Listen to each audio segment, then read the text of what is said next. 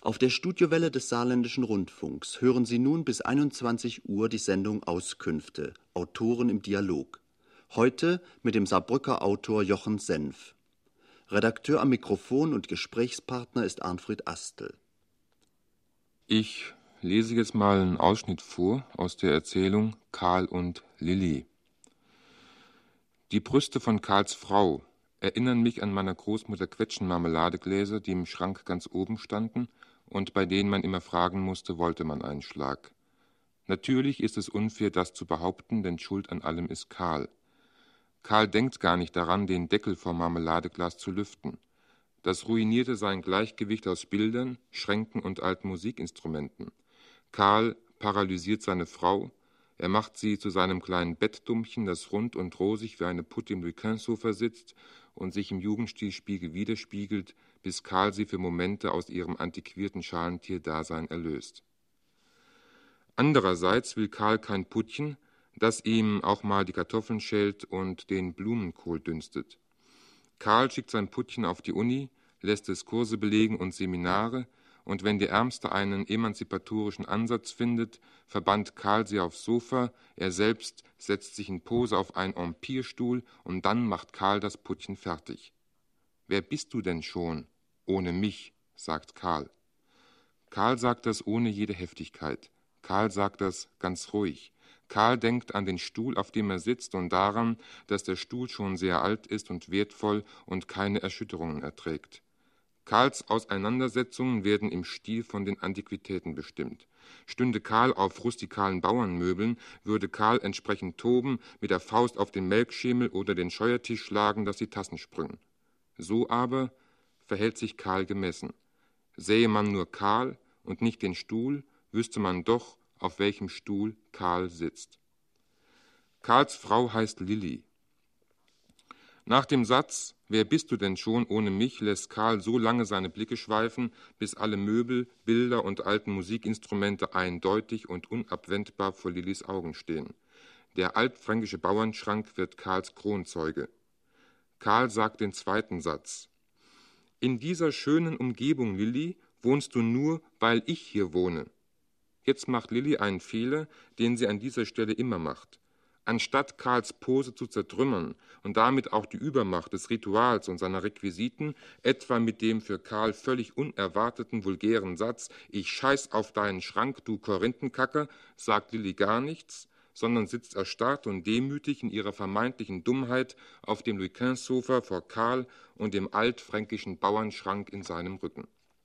Das reizt Karl, und er sagt den dritten Satz. Lilli, du bist so dumm, dass sich mir die Haare sträuben. Dermaßen ausgeliefert, vermag Lilli kaum noch zu reagieren, zumal Karl hinzufügt, also muss ich dich bald verlassen.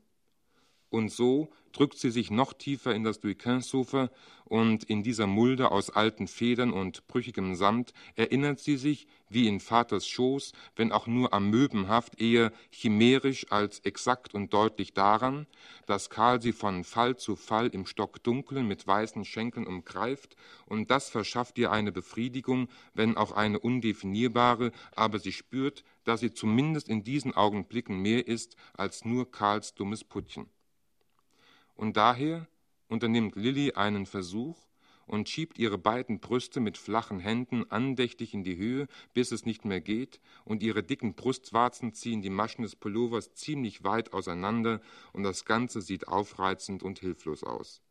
Karl ignoriert Lillys Kraftakt und behält einen klaren Kopf, und mit dem Riesenschrank im Rücken mustert er eine Weile die reglos dasitzende und ihre Brüste stemmende Lilly, und dann sagt Karl ganz langsam und mit steifem Oberkörper, Lilli, nimm doch mal ganz schnell die Hände runter. Und Lilli, schon rot im Gesicht und mit unterdrücktem Schnaufen, nimmt ganz schnell die Hände runter und die Brüste Lillis, die so schön rund und saftig sind, fallen hilflos wie eine Quarkspeise nach unten, ganz dem Gesetz der Trägheit folgend. Diese stupide Mechanik löst in Karl einen Lachreiz aus. Und dann wird Karl böse, denn Karl weiß, wie schlapp er ist, und seine Kraftlosigkeit, würde sie bemerkt, würde sein ausgetüfteltes Arrangement aus Möbeln, Bildern und alten Musikinstrumenten schnell zum Einsturz bringen. Und weil Karl so kraftlos ist, baut Karl sein Ritual und beweist so Lilli täglich, was für ein toller Hecht er ist. Karl sagt nicht, ich habe Schwierigkeiten, wenn ich mal eine vernaschen will, ich krieg da keinen hoch, sondern Karl stilisiert sich intelligent und gepflegt zur überlegenen Nippesfigur, die Schränke und Bilder sammelt, und daher sitzt Karl vor dem mächtigen altfränkischen Bauernschrank auf einem Empirstuhl und vor ihm Lilli, die gerade ganz schnell die Hände runternahm und die abwärts schwabbende Brust. Da sieht Karl, dass Lilli noch schwächer ist als er. Und ganz im Bewusstsein dieser bestätigten Autorität erhebt sich Karl von seinem Stuhl, und auch Lilli erhebt sich vom Sofa, vielmehr aus der alteingesessenen Mulde, mit möglichst sparsamen Bewegungen, um Karls Zorn, der nun alles heimzahlt, nicht unnötig anzustacheln. Und während Karl stramm und regungslos neben seinem Empirstuhl steht, erledigt Lilli das, was Karl von ihr erwartet. Lilli klappt den Deckel des Konzertflügels neben dem Louis XV-Sofa hoch, nimmt das grüne, längliche Tuch von den Tasten, fältelt es sorgfältig zusammen und legt es auf einen Hocker. Dann verharrt sie so lange demütig, bis Karl fast unmerklich, aber bestimmt mit dem Kopf nickt, woraufhin Lilli mit gesenktem Blick an Karl vorbei zu dem Regal mit den Instrumenten geht. Vor dem Regal verharrt sie wieder demütig und regungslos, bis Karl sagt, blasen, aber nicht zu stark, und Lilli bläst, aber nicht zu stark, und die Flöte klingt gut, und Lilli legt sie auf das Regal und wartet auf Karls fast unmerkliches, aber bestimmtes Kopfnicken, und Lilli nimmt ein weiteres Futteral vom Regal, und wieder nickt Karl mit dem Kopf, Lilli öffnet das Futteral, zieht aus diesem einen alten, mit Silber belegten Taktstock, den sie nach abermaligem, aber fast unmerklichem Kopfnicken Karls diesem in die linke Hand drückt. Nach Vollendung dieses Zeremoniells streicht Karl Lilli mit der rechten freien Hand über den Kopf, tätschelt abwärts gleitend Lillis Nacken, unterbricht diese Bewegung abrupt und weist mit ausgestrecktem Arm auf den altfränkischen Bauernschrank. Du weißt, was du zu tun hast, sagt Karl. Lilli weiß, was sie zu tun hat, sie bewegt sich auf den großen Schrank zu, und zum ersten Mal verrät der dumpfe Blick eine Art Regung, und sie sagt, dicht vor der Schranktür, ach Karl, und Karl sagt, so ist's recht, und Lilli öffnet die große Tür des altfränkischen Bauernschranks mittels des prächtigen, großen Schlüssels in dem fein ziselierten Schloss, steigt in das stockdunkle Innere des Schrankes und verschließt die Tür. Der Schrank ist voll von Kleidern und Anzügen und dem Geruch von Mottenkugeln. Und da steht jetzt also Lilli im Finstern, und umso besser steigen die Erinnerungen in ihr hoch. Schon früher als Kind musste sie in einen Schrank steigen und der Vater oder die Mutter oder alle beide, Vater und Mutter und manchmal die ganze Familie, die Geschwister und an Feiertagen auch die Verwandtschaft standen vor dem Schrank und der Vater rief, willst du wieder brav sein? Und solange sich Lilli damals still verhielt im Schrank, tönte dieser Satz, willst du wieder brav sein? Und auch die Mutter rief, sei doch wieder brav, Kind. Und der Vater rief, je länger sich Lilli still verhielt im Schrank, sei nicht so verstockt. Und der Onkel oder die Tante sagte, uns wäre das nicht passiert mit unserem Franz, was den Vater wütend machte. Verdammt doch mal, sei doch wieder brav. Und die Mutter rief, Kind, entschuldige dich und alles ist gut. Gar nichts ist gut, brüllt der Vater. Zum Abendessen kriegt sie auch nichts. Soll sie doch verhungern im Schrank. Und immer wütender wird der Vater, weil Lilli nichts sagt und der Onkel und die Tante schon hämisch feixen und der Franz, der Dreckskerl, stocksteif dasteht, mit einem Grinsen im Gesicht. Was gibt's denn da zu lachen, du Lackaffe, brüllt der Vater. Und die Mutter fängt an zu heulen und der Onkel und die Tante sind beleidigt wegen dem Franz, der zu plärren beginnt, dass die Rotz im runterläuft. Wisch ihm doch die Rotz ab, ruft die Tante.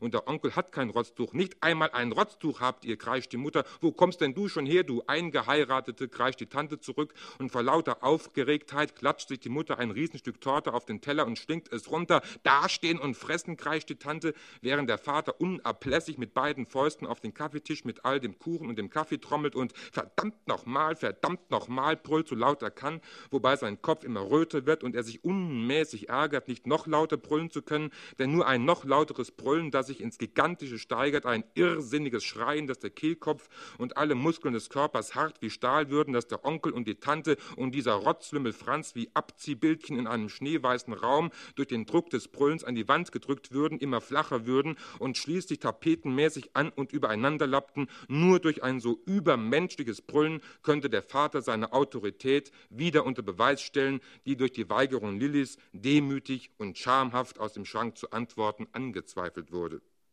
Stattdessen aber verkrampft sich der Brustkorb des Vaters derart, und die Halsmuskeln und die Lungen, dass er keine Luft mehr bekommt, krebsrot, schließlich blau sich vornüberbeugt, sich krampfig an der Tischkante mit dem Batist-Tischtuch für zwölf Personen festhält und den ganzen Kaffee samt dem Kuchen runterzureißen droht. Mühsam nach Luft dringend droht der Vater umzustürzen mit einem Schlag. All dies nicht mehr steigerbare Getobe brach dann auf dem Höhepunkt schlagartig ab.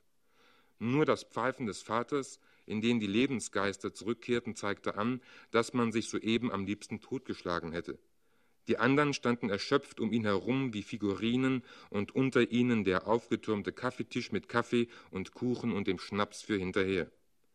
Wie Fliegen auf die Lampe bewegte sich schließlich die Gesellschaft auf den Tisch zu und nahm Platz. Der Vater sagte, gieß ein. Die Mutter goss den Kaffee ein und die Tante tat jedem die Sahne drauf, die sich festgeschlagen über den Kaffee wölbte, und sie steckten ihre Münder, die eben noch laut schrien, in die weißen Berge und soffen den Kaffee runter und schoben Tortenstücke dazwischen. Der Franz musste sich das Maul zuhalten wegen der vielen Torte, so dass die Tante Neid bekam und sich drei verschiedene Stücke vom Streusel, dem Käse, dem Obst gleichzeitig auflegte, gewaltig nachscheffelte und den Kaffee, der alles wegspülte, in großen Schlücken nachschüttete und grunzte, friss nicht wie ein Vieh, Franz. Der Onkel stemmte sich mit den Füßen gegen den Boden ab, weil die Mengen so dicht gedrängt nebeneinander kaum den Weg in den Stund fanden und ihn niederdrückten, dass die Dielen ächzten. Weil noch so viel Kuchen und Kaffee dastand und kein Ende nahm, fraßen sie immer schneller, wischten den Kuchen gleich von den Platten weg ins Maul rein, die Sahne quoll zwischen den Fingern und der Käse vom Kuchen, und wenn die Finger so schön überquollen, zogen sie diese durchs Maul und schlotzten und schmatzten. Schließlich, weil sie alles schaffen wollten, was auf den Tisch kam, der Vater zischte zwischen den Bergen, fresst für die schlechten Zeiten, stopften sie in großer Eile den Rest rein, indem sie wie wild an dem Batisttuch rissen, dass es fetzte, sie wahllos wahllos all die Kuchentrümmer, die auf dem Batist herbeigezogen wurden, samt dem Tuch in sich wirkten, so dass sie zu guter Letzt erschöpft auf die Tischplatte sanken, mit dem Batist im Maul wie Knebel, die weit weg standen. Die Tante versuchte sich mit ihren Armen, die durch die Bluse wie ausgelassenes Gänseschmalz schimmerten, noch hochzustemmen zur Umschau, ob alles vertilgt sei, aber vergeblich. Mit ihren sahnefetten Fingern fand sie keinen Halt auf der kaffeeglatten Tischplatte, rutschte wie der Blitz aus und bollerte mit dem Kinn auf den Tisch, dass es nur so spritzte. Außer dem Rumoren der Magensäfte, die gegen die verschlungenen Mengen angingen, und mühsamem Atmen war nichts mehr zu hören. Jochen Senf, du bist 1942 geboren in Frankfurt Du schreibst etwas kokett, dass du ein Schulversager gewesen seist und nur mit Mühe das Abitur gemacht hast. Dann hast du aber doch Germanistik und Romanistik studiert und dieses Studium auch abgeschlossen mit dem Magistertitel. Du hast eine Schauspielschule besucht mhm. und bist jetzt hier Hörspieldramaturg mhm. beim Saarländischen Rundfunk. Du hast bisher nichts veröffentlicht, mhm. außer öffentlichen Lesungen. Mhm. Du sagst, dass es nicht deine Absicht sei, Literatur zu machen. Trotzdem machst du Literatur. Woran liegt das? Das ist natürlich ein Widerspruch, ist mir auch ganz klar. Ne? Ich will damit eigentlich nur eins ausdrücken. Ich habe also keine Lust, Literatur zu machen, die äh, in der Schublade rumliegt und äh, die von irgendwelchen Leuten gelesen wird. Und ich will ganz klar was vermitteln. Ganz klar Inhalte vermitteln, die leicht verständlich sind, die klar sind. Und will das beschreiben, was mir so auffällt an Zwängen in meiner Umgebung. Also keine Literatur, die mit dem Anspruch von Literatur auftritt, etwas Besseres, etwas Höheres zu sein, diese ganze Ideologie, diese bürgerliche Ideologie, sondern simple Sachen machen. Also an der Verselbstständigung von Kunst, von Literatur liegt dir nicht, sondern Überhaupt mehr nichts. an Inhalten. Nö.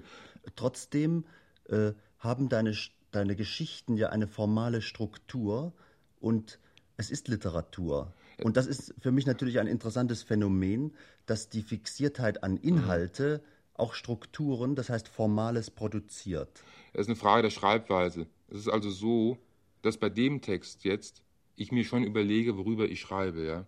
Es ist aber nicht so, dass ich mich hinsetzen kann und sage so, jetzt fange ich an zu schreiben, so ganz bewusst, sondern ich muss selber einen bestimmten Grad an Frustration haben, wenn du so willst. Und dann äh, läuft das bei mir ganz aggressiv. Das rollt einfach so runter. Und das haue ich einfach mal in die Maschine rein.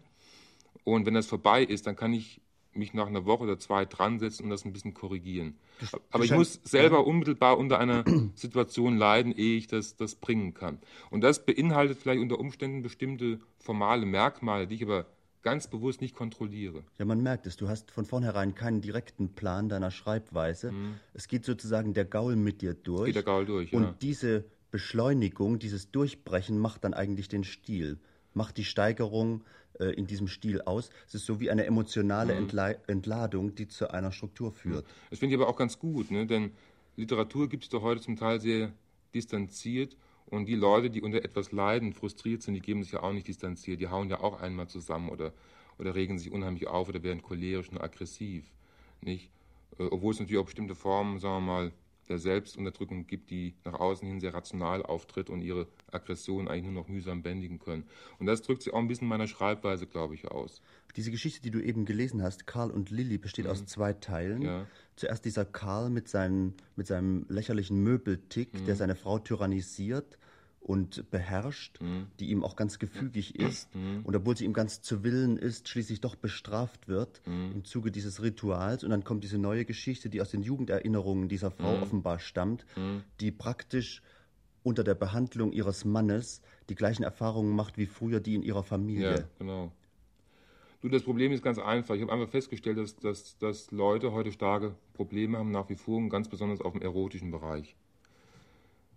Und, und, dieser Mann kompensiert sozusagen. Du sagst ja auch, ja, es ist sehr so, richtig, dass er keinen hochkriegt und dass er ja, deshalb genau. diesen Fimmel ja, mit seinen Möbeln und seinem ganzen Familienritual hat. Also ich habe festgestellt, dass die Leute, je verklemmter sie sind, manchmal umso kultivierter auftreten. Das kann man schon sagen.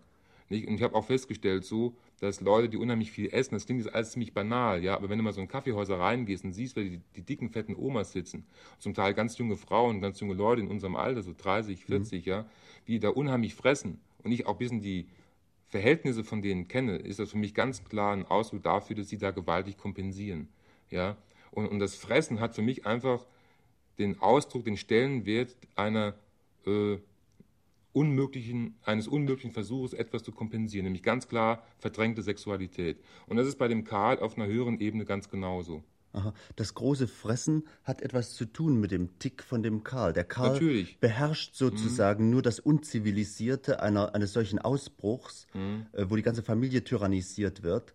Er, es ist scheinbar domestiziert und kultiviert. Es ist ja eine gepflegte Innenarchitektur. Er ist ein Fachmann für mhm. alte Möbel, für Antikes. Mhm. Aber in Wirklichkeit hat das, dieses Verhalten die gleiche Ursache wie dieser Ausbruch in der Familie, der, der vielleicht ehrlicher ist, weil sich hier der Zorn direkt entlädt. Wohingegen er ja ein sehr viel äh, gemeineres System der Unterdrückung hat, nämlich ein kultiviertes System. Das stimmt, das ist, das ist, das ist ganz richtig. Gegen aber, das sich wohl die Frau auch weniger auflehnen kann. Aber ob, ob das, sagen wir, das eine ehrlicher ist als das andere, das möchte ich also stark bezweifeln. Es sind vielleicht verschiedene Ausdrucksformen, aber ehrlicher ist es ganz bestimmt nicht. Na, ein direkter Zornesausbruch zeigt wenigstens, dass man zornig ist. Es zeigt zwar auch, zwar auch nicht unbedingt die Ursachen dieses Zorns. Nein, es ist vielleicht so, insofern ehrlicher, weil man sich einer mal, physischen Drohung leichter entziehen kann, als der, dem sublimen Raffinement von diesem Karl. Nicht?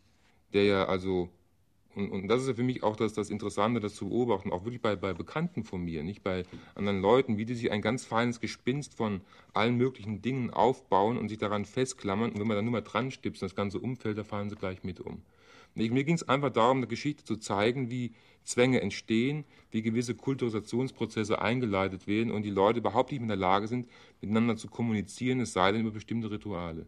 Von Zwängen handelt ja auch deine nächste Geschichte, mhm. Quadrat. Vielleicht liest du die jetzt. Ja. Quadrat. Eine Studentin hängt an das schwarze Brett der Mensa ihrer Einsamkeit, sagt sie. Jetzt läuft die Frau mit bunten Osterwünschen an den Füßen über die Bahnhofstraße. Man kann sich auf eine Terrasse setzen und man wird von der Sonne beschienen.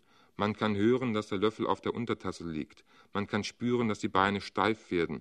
Man kann sich verfolgt fühlen. Man kann Leute nachts auf einer Bank liegen sehen. Man kann leere Bänke sehen. Man kann den Wunsch haben, etwas zu sagen. Niemand hat Interesse an Osterwünschen.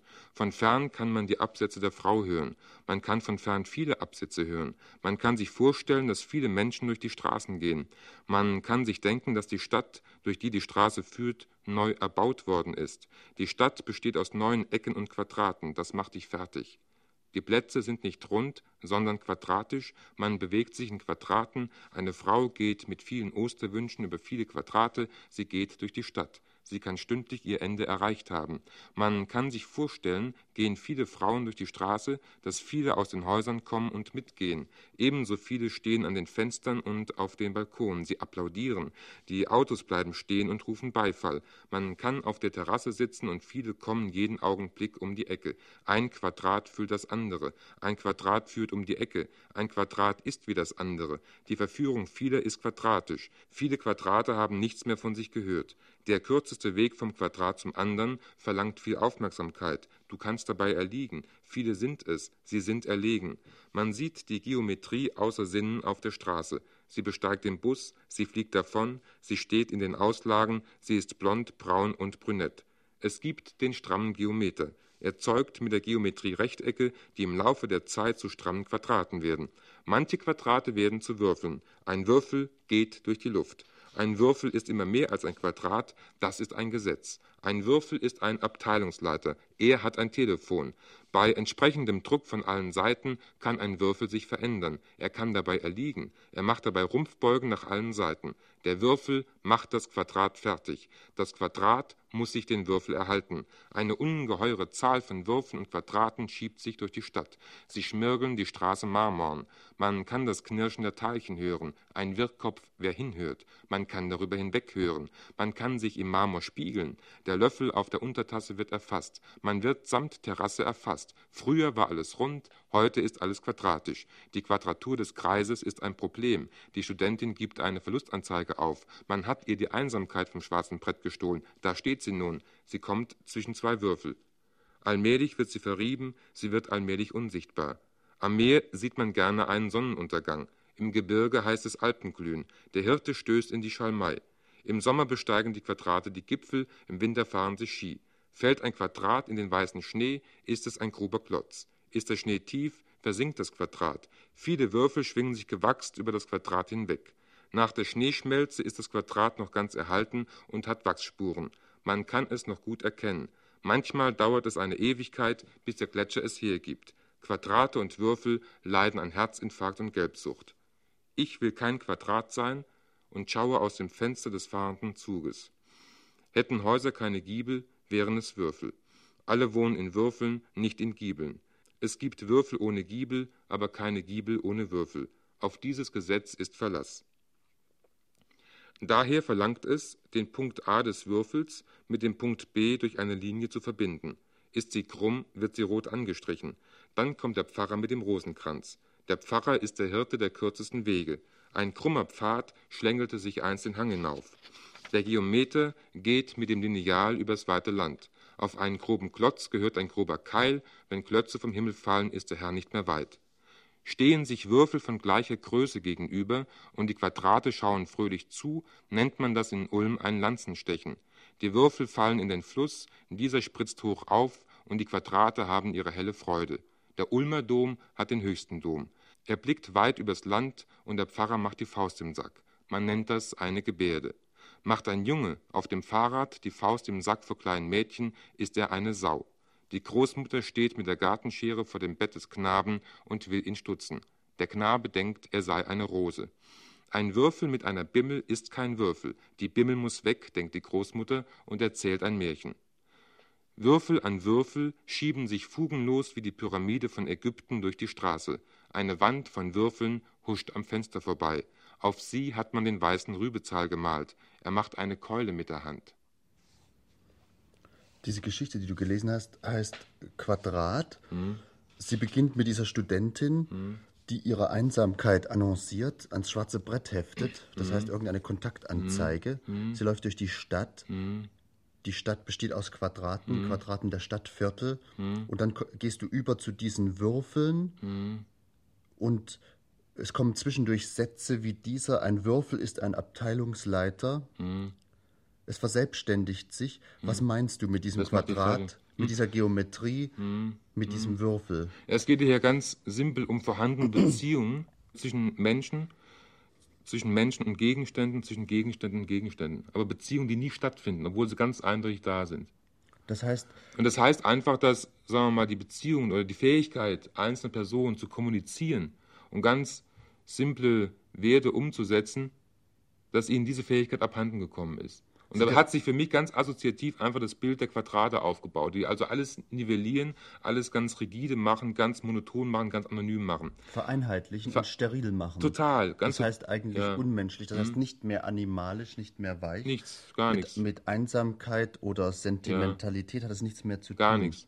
Sondern es ist einfach, im Gegenteil, es ist so, ne, das ist auch eine Art Verdrängungsmechanismus. Und dann am Schluss kommen dann so ganz deformierte Sachen raus, wie eben die Großmutter, die total unfähig ist, vielleicht ihren Enkel aufzuklären, die steht halt vor dem Bett und will den stutzen. Das heißt, ganz simpel, sie will ihn kastrieren. Ja? ja und der Knabe kapiert überhaupt gar nicht, was da läuft. Das heißt also, dass ganz natürliche Sachen, ja, jeder Knabe mit fünf, sechs Jahren, das ist eine natürliche Entwicklung, fängt zum Beispiel mal an zu onanieren. Und dann steht also ein Großmutter vom Bett und will den kastrieren. Ja? Ganz natürliche Sachen werden total deformiert. Und die pluppern dann so zwischen den Quadraten ein bisschen hoch. Oder auch so Gefühle wie, eine Studentin hängt ihre Einsamkeit ans schwarze Brett. Das ist natürlich ein sentimentales Klischee. Aber ich habe so einen Satz tatsächlich gelesen hier in der Mensa. Und ich bin überzeugt, dass es der Frau ziemlich dreckig ging. Nur weil die überhaupt keine Fähigkeit hat oder keine Möglichkeit hat, ihre Gefühle auszudrücken und zu vermitteln, muss er halt zu so, so einem Hilfsmittel greifen und so einen Zettel ans schwarze Brett hängen. Und das ist dann einfach komisch und klischeehaft. Das kommt ja auch in Wirklichkeit vor.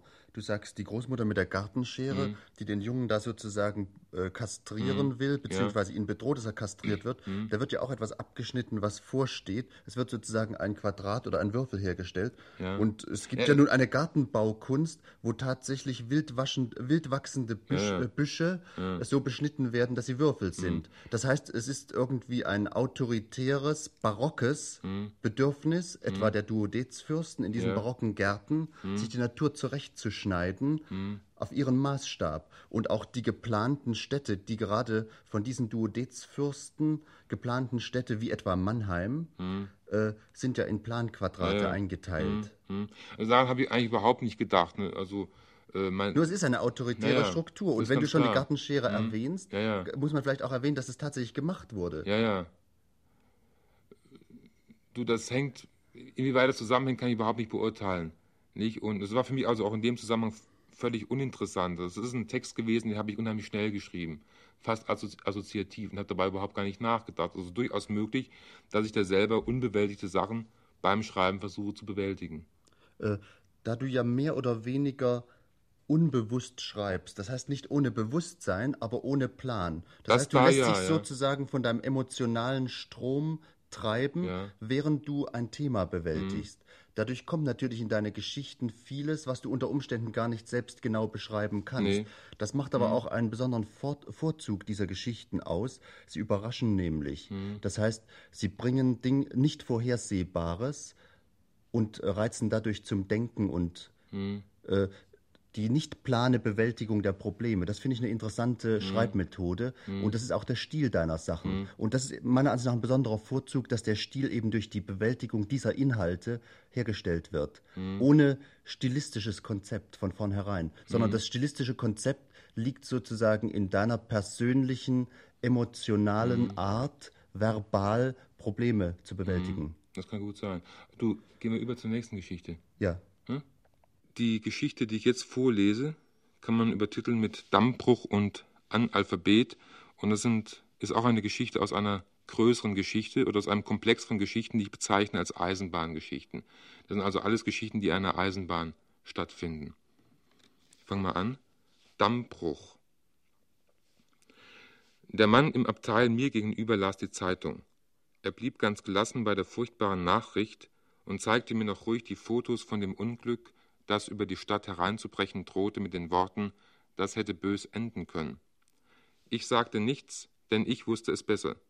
Zumal der Mann den Satz noch sagte, der Damm, mein Herr, hätte ruhig brechen können, wenn die Richtigen, und wir alle wissen, wer das ist, und hier beugte der Mann sich vor und schaute mir schwer in die Augen, schon evakuiert gewesen wären.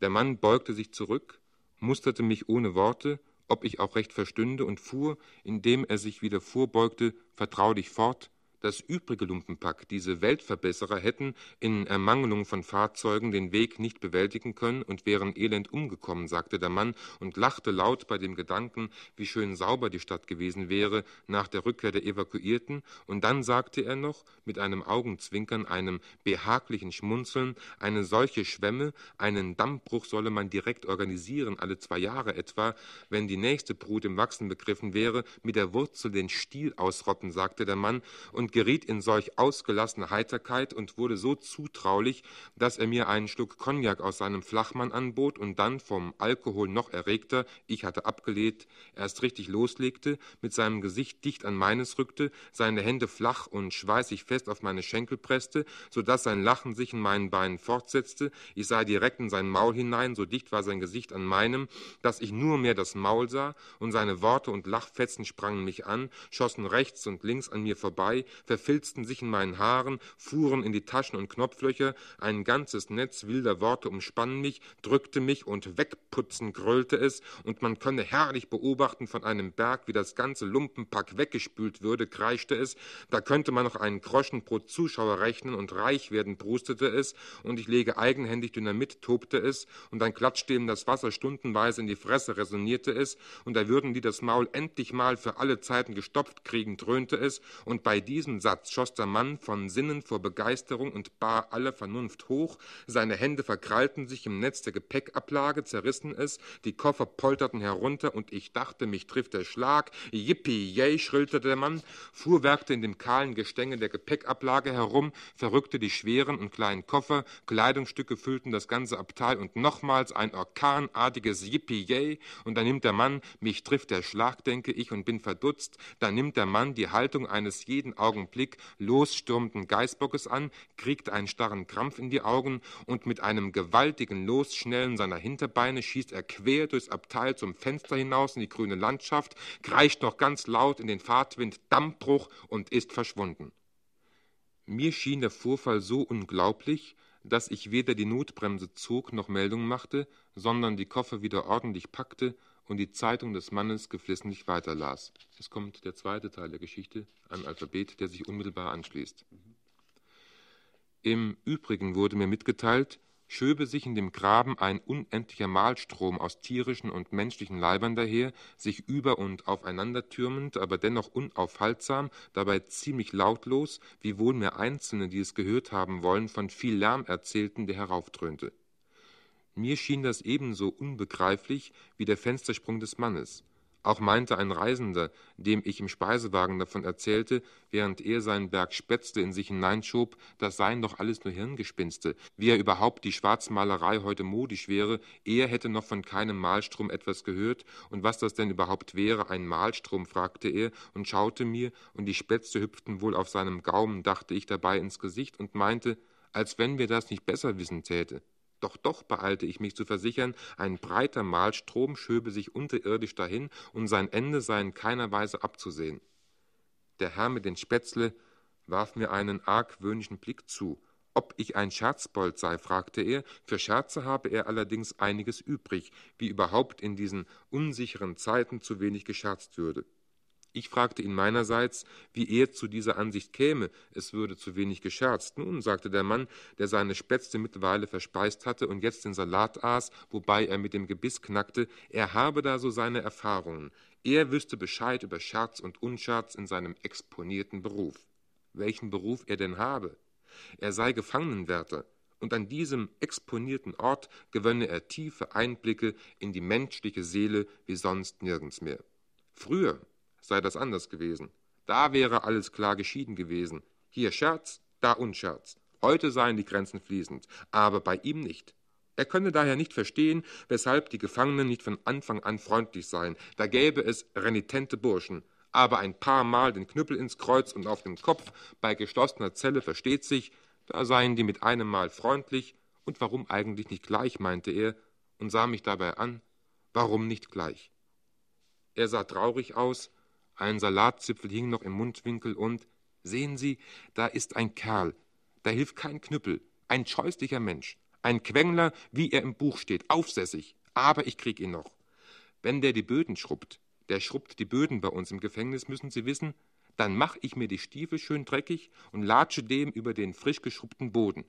Der guckt, sage ich Ihnen, also ich kann's gar nicht ausdrücken, so guckt der, sagt aber nichts. Können Sie mal sehen, wie bösartig der ist. Da kann man sich tot ärgern, glauben Sie mir. Keine Reaktion. Tot ärgern könnte man sich. Herr Ober, noch ein Bier für den Herrn. Sie trinken doch ein Bier. Für den Herrn ein Bier und zwei Cognac. Also, jetzt wird's gemütlich. Macht der Kerl doch keinen Mucks. Immer so eine stille Art, könnt ihm grad eins reinwichsen. Bin ihm schon paar Mal über den Boden geschlittert. Wurde so eine richtige Sache, so eine Art Machtkampf. Du oder ich, verstehen Sie, was ich meine? Du oder ich und immer wieder über den Boden. Ich könnte glatt verrückt werden. Prost auch, Prost. Trost, steht da wie ein Denkmal. Ich wollte schon aufgeben. Ist doch auch egal. Was will denn der schon? Der kann mich doch mal. Und noch mehr kann der mich. Aber heute Morgen, da hab ich ihn erwischt, ist er weich geworden. Kann ja nicht schreiben, der Kerl. Ist ein Analphabet, ne? Von der Sonderschule. Davon gibt's viele. So ein schräger Wichser. Sagt der doch plötzlich, ich werde mich beschweren. Beschweren, sagt er. Beschweren, hab ich gesagt. Ganz höflich und ruhig darfst du. Und leg ihm ein Blatt Papier hin und einen ganz frischen Kuli. Da, bitte beschwer dich. Und da wird er mit einem Mal ganz bleich, der Analphabet, ist er aufgestanden und rausgegangen,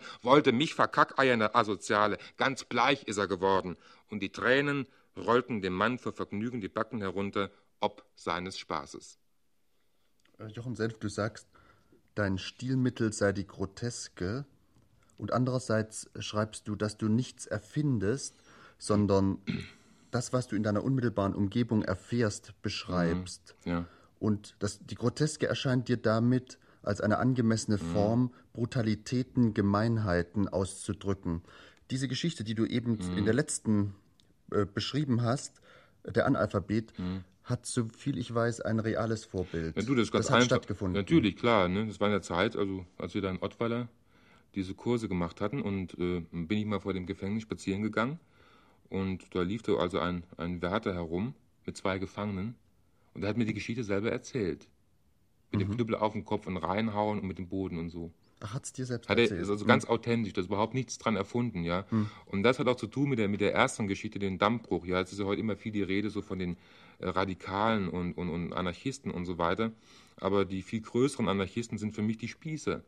Die Spießer nämlich, die ungeheure äh, Wünsche haben, etwa ganze Dammbrüche zu organisieren, um eben äh, eine relative Minderheit äh, wegzujagen. Ja, nur weil sie so massenhaft auftreten und so angepasst sind und sich auch so unheimlich gut organisieren können, fällt, sagen wir mal, das wirklich Anarchische am Spieß überhaupt gar nicht auf. Und da gibt es auch massenhaft Belege in der Literatur, meinetwegen bei, bei Sternheim, ja, die ganzen Typen, da sind ja eigentlich anarchische Spieße. Dort, wo du nichts erfindest, hm sind die Verläufe ganz ähnlich, wo dort, wo du etwas erfindest. Beim Dammbruch dreht ja dieser Typ durch. Der dreht total und durch. Und du ja. drehst auch sozusagen durch in der Erzählung. Mhm. Das heißt, du lässt das enden, so wie es ja in der Realität wahrscheinlich nicht geendet nee, hat. Solche Konsequenzen hat es nicht. So, mhm. Solche müsste es eigentlich haben, dass der Mann aus dem Fenster springt. Das wäre ja, ja, auch eine ganz gute Regelung des Problems. Ja. Aber ich, ich will da noch auf was hinaus. Äh, das ist für mich interessant die Groteske wird ja oft als etwas geschildert, was nur mit der Realität nichts zu tun hat, als eine künstlerische ja. Übersteigerung. Mhm. Sie macht in Wirklichkeit nur die Konsequenz, die in der Realität unterdrückt wird, aus Beherrschung. Natürlich. Das Weil, heißt, diese Strukturen mhm. haben sehr miteinander zu tun mhm. und dieses Durchdrehen, dieser, dieses Auslaufen in Wahnsinn, mhm. das Wahnsinnige, ist eben gleichzeitig das Strukturbildende in deinen Geschichten, mhm. die dadurch alles andere werden als langweilig. Mhm. Das heißt, sie reißen einen mit, mhm. weil da etwas durchdreht und weil mhm. du auch sozusagen produktiv, stilistisch durchdrehst. Ja, ja. Das heißt, mhm. äh, den, der einzige Vorwurf, den ja. man diesen Geschichten nicht machen kann, ist, sie seien langweilig. Ja, ja, gut, die Vorwürfe gibt es natürlich auch. Ne? Aber um auf die Groteske zurückzukommen, ich meine, das Groteske ist, ein, ist eine Sache, auch in der Malerei, gerade Hieronymus Bosch, was mich unheimlich fasziniert. Ne? Und es ist leider so, dass in meiner bürgerlichen Literaturgeschichte, meinetwegen bei Kaiser oder sowas, um bis ins Fachliche reinzugehen, Groteske immer als etwas Dämonisches gekennzeichnet wurde, was totaler Blödsinn ist. Das Groteske hat für mich ganz klar soziale Bezüge und gerade auch die Verdrängung von Wahnsinn, von Irrsinn hat eben Groteskes produziert. So wie auch ja. die Tatsache, dass ein Gefängniswärter ja. einen Analphabeten hm. auffordert, ja. einen Beschwerdebrief genau. zu schreiben. Total Irrsinn. Grotesk ist. Das ist ein Irrsinn, total verrückt. Aber das passiert eben tagtäglich, ja. Auf der Studiowelle des Saarländischen Rundfunks hörten Sie die Sendung Auskünfte, Autoren im Dialog. Es las der Saarbrücker Autor Jochen Senf. Gesprächspartner und Redakteur am Mikrofon war Arnfried Astel. Sie können uns wiederhören am 2. März, Samstag zur gewohnten Zeit, ebenfalls mit einem jungen Saarbrücker Autor, nämlich Frank Brunner.